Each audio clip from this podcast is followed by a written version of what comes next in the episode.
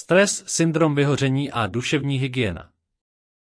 Stres je fyzická a duševní reakce na zátěž, stresor je okolnost vyvolávající stres. Dva druhy stresu. U stres rovná se pozitivní stres, který nás nabudí, jako je narození dítěte, maturita, svatba. Distres rovná se negativní a dlouhotrvající stres, jako jsou problémy v rodině, ve vztahu, v práci. Fáze stresové reakce. Za prvé poplachová reakce. Vyšší tep, zrychlený dech, napětí husí kůže, vysoká vnímavost okolí, vyplavení hormonů adrenalinu. Za druhé rezistence. Organismus je nabuzený, tento stav nesmí trvat příliš dlouho nebo dojde ke snížení imunity a zdravotním potížím. Za třetí vyčerpání rovná se selhání organismu. Úloha stresu. Chránit organismus před nebezpečím, upozorňovat na hrozbu či nebezpečí, dostává tělo do pohotovosti poplachovými reakcemi, udržuje jedince v pohotovosti, dokud nebezpečí nepomine. Syndrom vyhoření Syndrom je soubor příznaků, celý výraz syndrom vyhoření se k nám dostal ze Spojených států amerických a původně se používal pro narkomany v posledním stádiu. Až poté se začal používat ve spojitosti se zaměstnáním, zavedl jej Herbert Freudenberger. Hlavní příčiny Z nejohroženější patří ti jedinci, kteří svou práci dělají na 100%, jsou nejplnější, nejsvědomitější, nejzodpovědnější. Práce je pro ně nejen zaměstnáním, ale zároveň i posílením, radostí, činností pro blaho ostatních. Postihuje nejčastěji zaměstnance v profesích, kteří pracují s lidmi a jsou buď přímo nebo nepřímo závislí na jejich hodnocení. Například zdravotní sestry, učitelé, doktoři, psychologové, vychovatelé, policisté.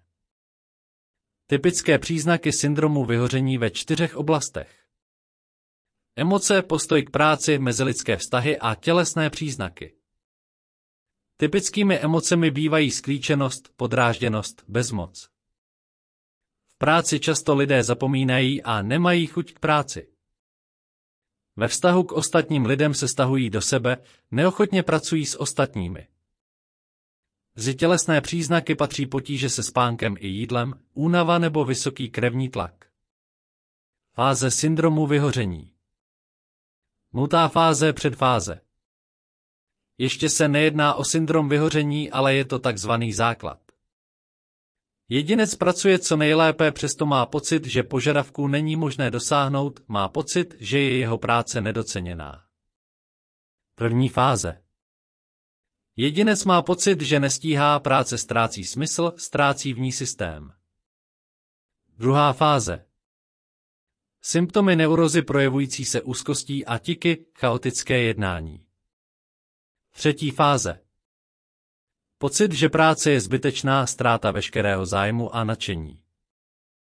Prevence a léčba syndromu vyhoření. Prevence. Důležitý je postoj člověka k práci, práce by neměla být jediným cílem a zájmem v životě jedince, důležitá je sociální opora rodiny, kolegů, přátel. Zájmy a koníčky Celkové trávení volného času je výbornou prevencí. Ideální je trávit volný čas opačně, než jak pracujete, to znamená intelektuální práce v zaměstnání versus manuální ve volném čase, práce v kolektivu v zaměstnání versus individuální trávení volného času.